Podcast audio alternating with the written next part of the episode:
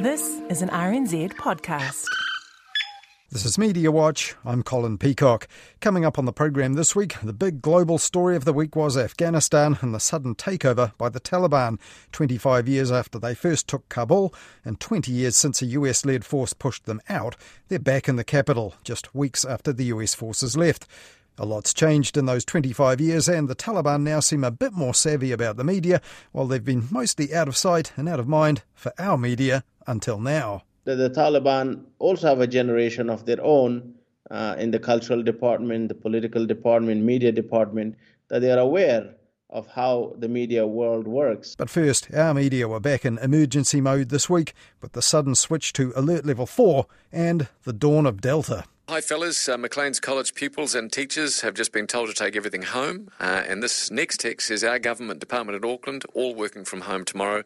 Uh, we were told it was a management decision, says Anne.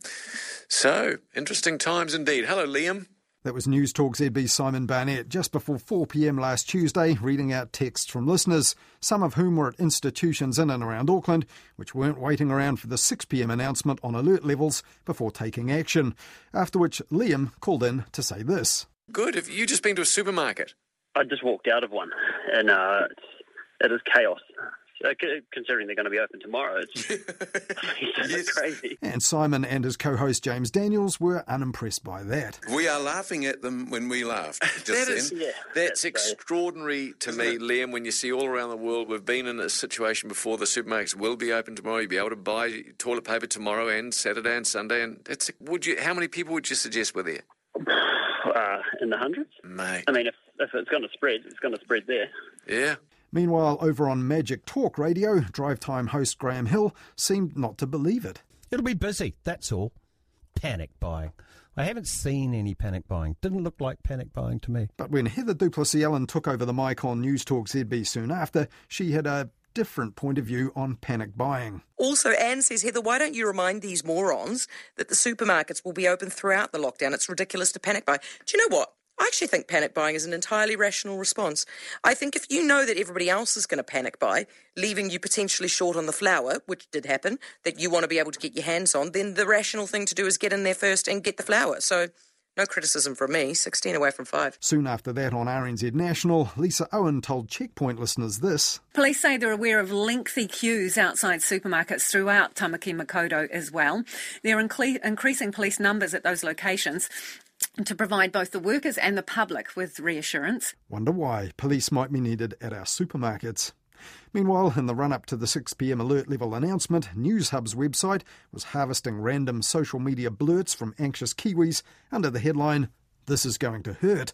Though back on Magic Talk, one listener at least told Graham Hill he was looking forward to a lockdown. Hi, Graham, says Tony. I say bring on the wanky lockdown. I'm a truckie that delivers to supermarkets. Supermarkets are making a killing. And so do I with the extra loads I get to do. Earlier, News Talk ZB's political editor Barry Soper told ZB's listeners, at some length, how the decision would be made and announced later on. And after a few minutes of all that, it became pretty clear that Barry Soper had buried the lead a little. Now, uh, one of my very good sources during this pandemic, uh, I've been told, and this is uh, by no means been checked out at this stage, and uh, you don't want to cause uh, any uh, alert because of it. But uh, as he believes, this person uh, who's carrying COVID 19, probably the Delta strain, uh, wasn't vaccinated and was not linked to the borders. And he travels between, as I understand it from this contact, between Auckland and the Coromandel. Barry Soper said that this was unconfirmed information and he didn't want to cause any alarm, but it probably did in the Coromandel district. Meanwhile, online news websites had busted out their live blogs for people eager for the latest, and at one point the Herald's main headline read, Assume you have been exposed. And that was a quote over a picture of people queuing at a supermarket, only one of whom had a mask, incidentally. Now, that quote was a reference to comments by epidemiologist Michael Baker, though in the Herald story itself, the professor didn't actually say that. He said that even people who might have recently received vaccine doses must be vigilant. They need to behave as if they're still vulnerable, he said. The vaccine's good, but it's not perfect. Ahead of the set piece announcement by the PM at 6pm, the two main TV networks went hard and early with live coverage. Political editor Tova O'Brien was front and centre for Newshub. We know that we can still access all of those essential services, so do not panic. Practice those basic public health measures and also bear in mind that the government might um, further restrict some of those public health measures. So we might see um, mandatory QR scanning or mandatory mask wearing if we do shift through alert levels. And all the while, mobile phone users were getting news notifications with headlines like Lockdown Looms from the Herald. And the Herald also said it understood the COVID case was a Devonport resident aged in their 50s. And evidently, that's what Michael Morrah understood as well, because at 6 pm for Newshub, he was standing in the rain beside the main drag of Devonport, telling viewers this while they waited for the Prime Minister to speak. There are, of course, several primary schools um, in this area. Uh, there are intermediate schools, and of course, there's Takapuna Grammar. But of course, the advice at this point is what sort of Bruce Cunningham said in my story just then is to not panic, to basically wait and listen for advice from health officials. It's the most important thing. But it was the media themselves at that very moment not waiting for official announcements. News Talk ZB, breaking news. All right, we're standing by for the Prime Minister and Ashley Bloomfield, but with breaking news, Barry Soper, political editor, will tell us what he has heard. Go, Barry. Yes, uh, Heather, I can confirm, and this is absolute. Uh, the it will the whole country will go into level four. Now, I'm not sure of what time that'll occur, but I assume at probably midnight tonight. But I can confirm that the government is about to announce that the whole country will go into a level four lockdown. Okay, so what we're hearing as well um, over at the Herald is that the level four lockdown will apply to the North Island for a full week and the South Island for three days. Have you heard any of that kind of detail? Not yet? No, I haven't got the details. As in the past, the Prime Minister spoke for some time before actually revealing the alert level change the nation was waiting to hear. And when that was done, Barry Soper patted himself on the back on News Talk ZB for jumping the gun. Listeners will be happy that I did tell them uh, just uh, before the Prime Minister. Well, in fact, 10 minutes before the Prime The foreplay was, um, was, it went on for a long time. It drives me nuts that here she is, she's uh, commanding television time at six o'clock and goes on for 10 minutes before the public is told what the alert levels are going to be. So, um, you know, I'm sure that people were relieved to know only on News Talk ZB uh, what was happening around the country. And shortly after that, there was a revealing moment on ZB as Coromandel District Mayor Sandra Goudie seemed not to know the critical detail for her region. It was a seven day lockdown, not three. And so I think for a three day lockdown, it's okay. Uh, it's the uncertainty that really rattles people. Um, but, you know, in emergencies, we do what we always do. We hunker down and do what we have to and just get through it. And we, we do good. We're good at it. Sandra, you guys are in for seven days with Auckland. It's not three days for you. Oh, sorry. Look, I only turned on the radio at six o'clock because I'm, a, I'm, I'm like the bearer of bad I'm, news for you, Sandra. Port Jackson Road, right in the middle of nowhere, at the end of the peninsula, and no one can get hold of me because I'm off grid. Sandra Goudie had already caused a stir by telling RNZ's Checkpoint she didn't use the COVID Tracer app. And then she went on to tell News Talk ZB she wasn't especially worried about Aucklanders heading to her region before midnight. Am I worried about all the Aucklanders coming down? Well, it, it, the Prime Minister always gives them a heads up, so I guess I guess he's not worried. Do you have like to have seen some some police, um, I guess border patrols or something like that in advance? Well, what's that really going to do? Because the damage has already been done. So yeah. I'm I'm picking that people will just hunker down, do what they need to do to keep themselves sta- safe. And you know, even though people might go to the Coromandel and go to their places in the Coromandel, generally they hunker down and um, keep themselves pretty much to themselves. Yeah. But even as Sandra Goudie spoke there, the SUVs were rolling, or crawling, away from the big smoke. And caller after caller to News Talk ZB that night painted a vivid picture of the exodus. But some, like Paul, called ZB to say Aucklanders on the road weren't the real problem. How do you think we feel, mate? We don't want these plague rats put into the hotels all throughout Auckland and then this incompetent government constantly keeps letting this bloody virus get out. Paul got pretty wound up in the course of that call about the so called plague rats, prompting nighttime host Marcus Lush to push back a little. You're not coping, Paul. It, mate. You're not coping, Paul. Mate, I'm coping perfectly well. I'm driving to my holiday home. because I've got till 11.59 to get there. Why and then would the you do- road, roadblocks will happen. To where are you driving to? To my holiday home Yeah, whereabouts? in Auckland. Who are you with? I'm going with my wife. Well, good luck to her. Locked in a room for you with five days. Jeepers. Paul, good evening. Helps to be called Paul getting on the air on News Talk ZB, it seems. Meanwhile, other travellers heading to the Coromandel called in to update on roadblocks, which ended up in the news. Some, oh, like some Maoris, have put their cars right across the road and we can't get through. The police are there trying to get us through, but they won't let anyone through. So you saw the Are they- people? Oh, yes, where I'm sitting in the car right now waiting to Are they get people- across to Are they, pe- are they people you know? No, they're not people I know. Okay.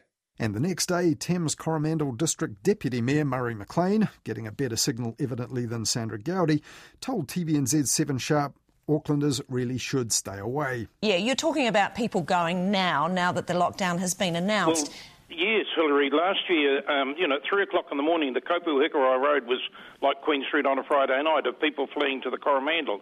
And uh, I say to those people, please stay at home. We're going to be, our essential services are operating. Don't put excess strain on them. We're not geared up for Christmas, and let's all obey the rules. Now, the next night on the 7 Sharp show, host Hilary Barry was encouraging everyone not to hit the shops. There is no need to panic. A sensible message. But at the end of that show, she was back on the next one on TVNZ1, being not so sensible on the Paula Bennett fronted charades based game show Give Us a Clue, alongside a former host of 7 Sharp, Toni Street. Cut. Dead. Strangled. Dead. Murder. Death. Murder. Dies. Killed. Kills. Kills. Kills. Kills. Kills. And adding to the cognitive dissonance here, another TVNZ current affairs presenter, Jack Tame, popped up in the ad break during that show wearing a mask and telling us this. It could be a good opportunity for SME operators to catch up on some admin or get ahead of rosters, stock orders, and schedules for the weeks ahead. Once things do reopen, try to support other small businesses as they bounce back. Why was the Q&A host telling us that? Well, because it was actually an ad for an online accounting company. If we all pull together, experts say we should be out of level four and back to business before long. Cash flow doesn't need to be complicated. With Xero, On the next morning's breakfast show on TVNZ, news hosts were freestyling with the weather forecast. You can get out, enjoy and enjoy the sunshine. Go for a walk, but don't forget to stay in your bubble and wear your mask. No licking, no, No licking. licking, no pashing, any of that. A bit of morning frost also possible. 16 for you in Hawke's Bay. You've gone to the packs. You've just gone, what a No pashing. What's happened to you, Indira? Not quite as good as we head west. Frosty and not with a chance of pashing is not the usual Met Service take, and neither was this an hour later. But a similar start through here. A fine and frosty morning. You can expect some clouds to roll through later this afternoon. 16 is the high for Whakatane, 11 for Taupo. You sound like a Catholic monk doing an income, one of those, one of those chants. Oh. But whether you want your news presenters to freestyle the news like that or not, at least they were still there to do it. By Friday, the 7pm TV current affairs shows were getting pretty sparse. Seven Sharp's co host Hilary Barry, for example, had to keep her distance from TVNZ. What on earth is going on? Oh, I know. The day started off so well. It was formal Friday. I was all zhuzhed up. I was baking away. I got to seven sharp, and then I got a phone call um, just letting me know that someone at an event I had been at last week that was at Spark Arena. It was a big award ceremony, about a thousand people there. Uh, someone who'd been working there had tested positive. And they were two down for the project on three. You're dropping like flies. I know, it's just me here, little lonely Laura. Um, yesterday, Jesse wasn't with us because he's waiting on someone in his bubble to return a negative test result. And today, literally like 10 minutes ago, Jeremy got pinged. He was at an event. And by that stage, there were also locations of interest outside Auckland and the Coromandel district as people tested positive in Wellington, which eventually meant an extension of the lockdown was announced later that day for the rest of New Zealand as well. And just like earlier in the week, some in the media weren't that willing to wait around for official confirmation of the cases. Just before noon, the morning host on News Talk ZB in Wellington, Nick Mills, told his listeners this. One of the things that sort of annoyed the heck out of me and our colleagues is rumours COVID rumours like the Wanaka outbreak. How do we manage these rumours and what should be the consequences for misinformation? Richard? Uh, I quite agree. It's infuriating, isn't it, when we're, we're, we're trying to be Team 5 million and, and work together and you get these kinds of messages coming out. It was Richard Wagstaff of the Council of Trade Unions and former ACT MP Heather Roy agreed. Heather, it's definitely uh, social media at its worst, isn't it? Yeah, it is. It, um, I don't know, it seems to bring out the worst in some people. Um, it makes the real messaging much harder to get through. But people should only, you know, in situations like COVID, take their information from reliable sources. But having blamed social media for all this, the same Nick Mills had told his listeners this barely 90 minutes earlier on News Talk ZB. There's a lot of chatter about a positive test in Wellington. Uh, our Herald colleagues uh, have heard the word. Nothing is confirmed, and we will not have confirmation until one o'clock, we're hearing.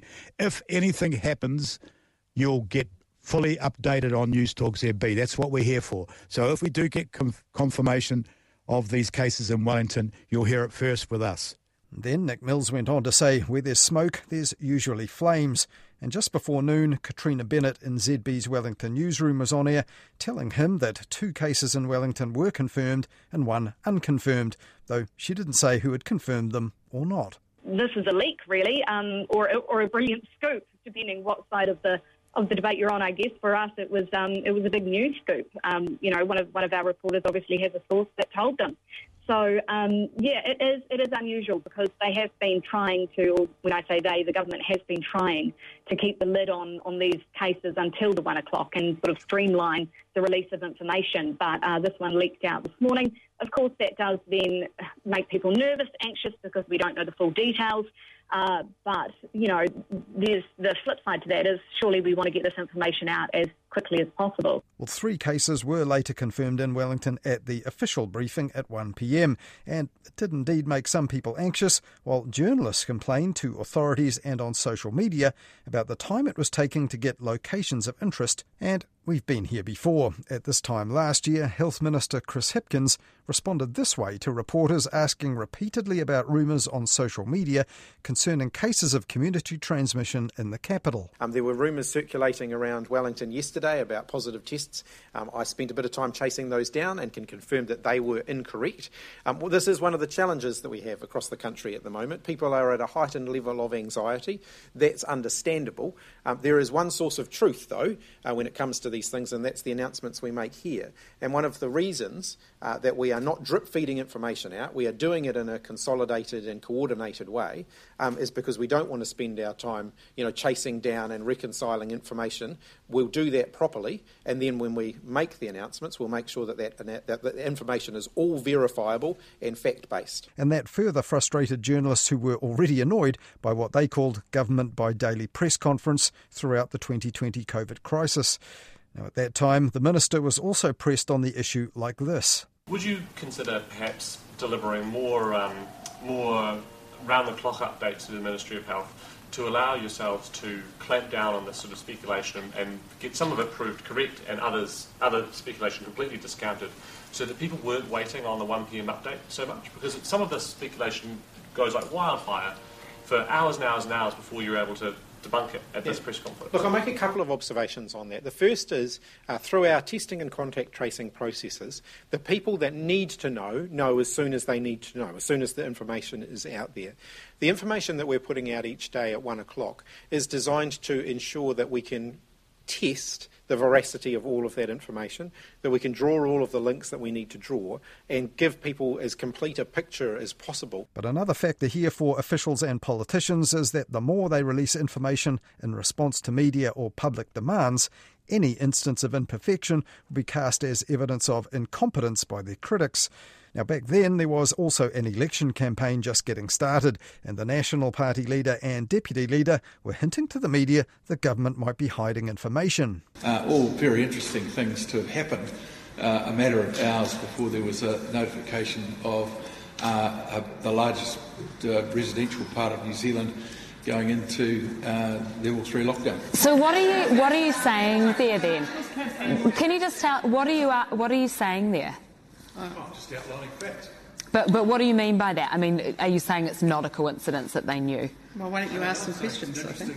Yeah, media should ask their own questions. And one year on from that, on Newshub Nation yesterday, Judith Collins didn't quite get so conspiratorial, but she did say the official daily updates weren't adequate. Waiting for a one o'clock uh, announcement every day, this actually adds to the anxiety. It doesn't actually help people that much. So, uh, so as much certainty as possible. As the number and the spread of COVID cases grow in the coming days around the country, the government and the media alike will feel more pressure for more information as soon as possible. And for both, it could be a case of careful what you wish for if mistakes are made.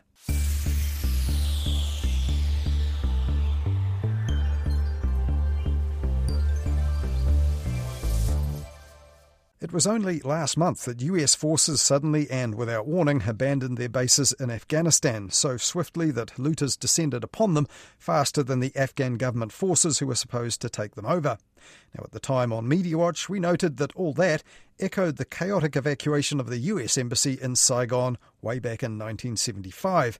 But the scenes that truly echoed the last choppers out of Saigon 45 years ago came earlier this week in Kabul, with a Kiwi journalist there to see them. Earlier, we had two, and there's another one taking off to my left if we just pan over here, Saludin. And we see so, Charlotte, one assumes uh, that that is left, the evacuation left, process ongoing. That what we're looking at in terms of yeah. helicopters is yeah. that is that right? Yeah, what you're looking at, we've just had uh, two more helicopters take off from the U.S. embassy was Charlotte Bellis, formerly a TVNZ reporter in Christchurch and now in her second stint in Kabul for the Qatar based TV news channel Al Jazeera. And incidentally, that was the only global TV news channel that was available free to air in New Zealand, which was offering live coverage of the Taliban taking over this past week. The news organisations that had offices and staff in the city did a much better job reporting this historic turn of events there, and they were also less surprised by the speed of the Afghan government's capitulation. The BBC, for example, has a long established headquarters there, and last month its veteran correspondent Lyse Doucet said that resistance to the Taliban was already crumbling, and she wrote on the BBC website that the vibe in Kabul at the time was just like it was in early 1989 when the occupying Soviet forces were preparing to quit after almost nine years of fruitless warfare. But even seasoned defence analysts and experts were taken by surprise this past week by the Taliban taking towns as fast as they could move through them, as one New York Times writer put it. Less than a fortnight ago, the chief of the UK's armed forces, General Sir Nick Carter, told the BBC this. The Afghan security forces that are there and the government as a whole are capable of holding on to those bits of the country that really matter. And I think that's important that they do do that, because if they do do that, there's a chance then I think the Taliban are more likely to come to the table, because they'll recognise that they have to find a political compromise. But on Tuesday, the uncompromising Taliban were alone at the table in their first press conference since taking over, where Charlotte Bellis, who was one of just three female journalists in the room, asked about the rights of women and girls. What assurances can you give to women and girls that their rights will be protected? They will be afforded all their rights, uh, whether it is in work or other activities, because women are a key part of society and uh, we are guaranteeing all their rights. Now, most media have been pretty sceptical of the moderate face projected by what some call the Taliban 2.0. But speaking to Morning Report this week, veteran Afghan reporter Bilal Sarwary said that press conference was a significant moment. Today was also an extraordinary day in the life of Afghan media when a presenter, a female presenter from Afghanistan's Tolo television, uh, interviewed a Taliban leader on screen, something not possible 20 years ago. A, because the Taliban didn't allow that. B, because Afghanistan didn't have Tolo News. Tolo News, that he referred to there as a local TV news operation that was founded in better post Taliban times back in 2004. But it's part of a change, Bilal Sarwary says, that has changed Afghanistan. Today, here he was facing Afghanistan's most vibrant media. That's the outcome of the last 20 years. Uh, you know, the Taliban have realized that this is not the same Kabul that they were forced to leave after the Americans toppled their government in 2001. That there are massive social and political transformation. For example, today Afghanistan has a citizen journalism generation. People have access to Facebook and Twitter, and there's a generation of Afghan, uh, you know, uh, reporters both inside and outside of the country. However, it is also true that the Taliban also have a generation of their own uh, in the cultural department, the political department, media department, that they are aware of how the media world works. But while Afghanistan has changed, as Bilal said there, have our media been keeping up? When Bamiyan province fell to the Taliban last week, it was barely reported here, even though most of the 3,500 New Zealand personnel deployed to Afghanistan served in the provincial reconstruction team there, including eight of those who died. In the morning after Kabul fell, TVNZ News began like this. So we're heading to the Middle East now, where Afghanistan is on the brink of a total takeover. President Ashraf Ghani's fled the country, and the Taliban's entered the capital, Kabul. Now, it might seem like nitpicking, but Afghanistan really isn't in the Middle East, at least not in the way that news reports commonly refer to that region. One journalist on Twitter also found it pretty funny to hear that the Taliban had an office in Doha. He wondered if there was a receptionist or a water cooler and do they do fire drills? And that's just a joke, of course, but that office was crucial to what actually happened this past week. Approved premises in other countries is how forces that aren't recognised as nation states actually engage in diplomacy with those who are. The so called Doha dialogue between the United States and the Taliban and the Afghan government paved the way earlier this year for the US to withdraw its troops in the first place. But media outlets here were alive to the issue of interpreters and other Afghans at risk because they've worked with the New Zealand Defence Force. Before Cabinet met to discuss that last Monday, Stuff's Thomas Manch and the Herald's Kurt Bayer and Derek Cheng were all highlighting the problem and some of the individuals at the heart of it. The Dominion Post put the plight of one of them, Noraz Ali, on the front page of the paper under the headline, Please, My Life is in Danger. And many in the media will know that it's those same people who make it possible for foreign armies to operate in Afghanistan are also those who are absolutely critical to helping foreign journalists cover a country which they'd struggle to report meaningfully on their own.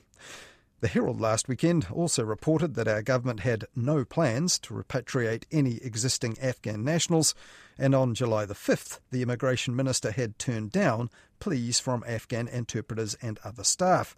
But they've recently had to reconsider that, and media reporting may have had a hand in it. Stuff's Thomas Manch this week also reported that an Afghan journalist who'd worked on the government's Operation Burnham inquiry had asked New Zealand for help, and 28 New Zealand journalists from six media organisations signed a letter calling for the Immigration Minister Chris Faafoi to help Khalil Rahman Omaid and his family leave Afghanistan. And the government later said they would, and that Air Force Hercules is on its way this weekend. Now, overseas, big names in news media have also joined forces to try and rescue those who've worked for them over the years, though that, it seems, will be easier said than done.